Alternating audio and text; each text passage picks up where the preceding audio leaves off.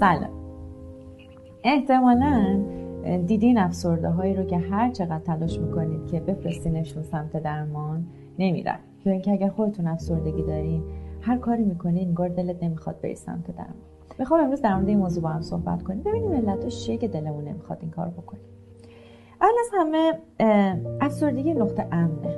افسردگی یکی از اولین راهکارهاییه که یک انسان ممکن ازش استفاده کنه در قبال یه مشکل.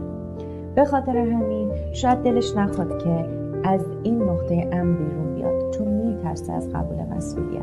به حال تغییر سخته و های افسرده حال اینکه بخوان اون فضای تغییر رو ایجاد کنن نداره. یه علت دیگه اینه که افسردگی انقدر طول کشیده و انقدر سراغ درمانش نرفته. ممکنه که انگار که بخشی از هویت یه نفر شده. من همیشه همین شکلی بودم و همیشه همین شکلی میمونم.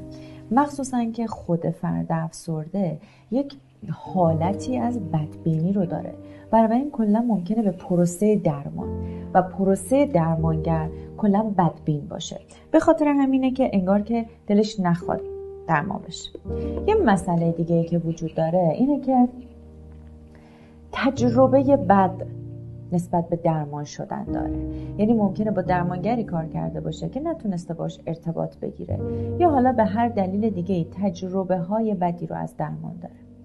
مورد دیگه ای که یه افسرده دلش نخواد درمان بشه اینه که تسلیم افسردگی شده خیلی سنگینه این حرفا.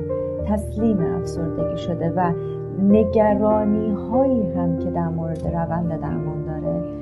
چی میشه؟ چقدر طول می‌کشه. بعد از افسردگیم چه های جدید تو زندگی میان؟ یا کدوم یکی از این کسایی که الان ناجی منن که خود ناجی ها از حمایت بیش از اندازه باعث میشه که طرف تو همون فضا بمونه؟ ممکنه که اصلا این نگرانی های زیاد هستند این اماها این اگرها این ایکاش ها باعث بشه که نخواد وارد روند درمان یکی دیگه از علت هایی که ممکنه فرد افسرده دلش نخواد درمان بشه اینه که نگاهی به درستی به درمان نداره.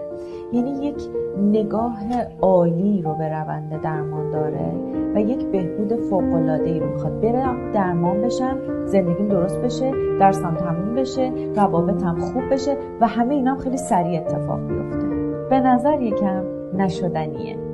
بنابراین اینکه چه نگاه درستی به درمان داشته باشیم و چه مسیر واقعی رو بخوایم طی کنیم تا به درمان برسیم موضوعاتیه که در ویدیوهای بعدی بیشتر بهش می‌پردازیم.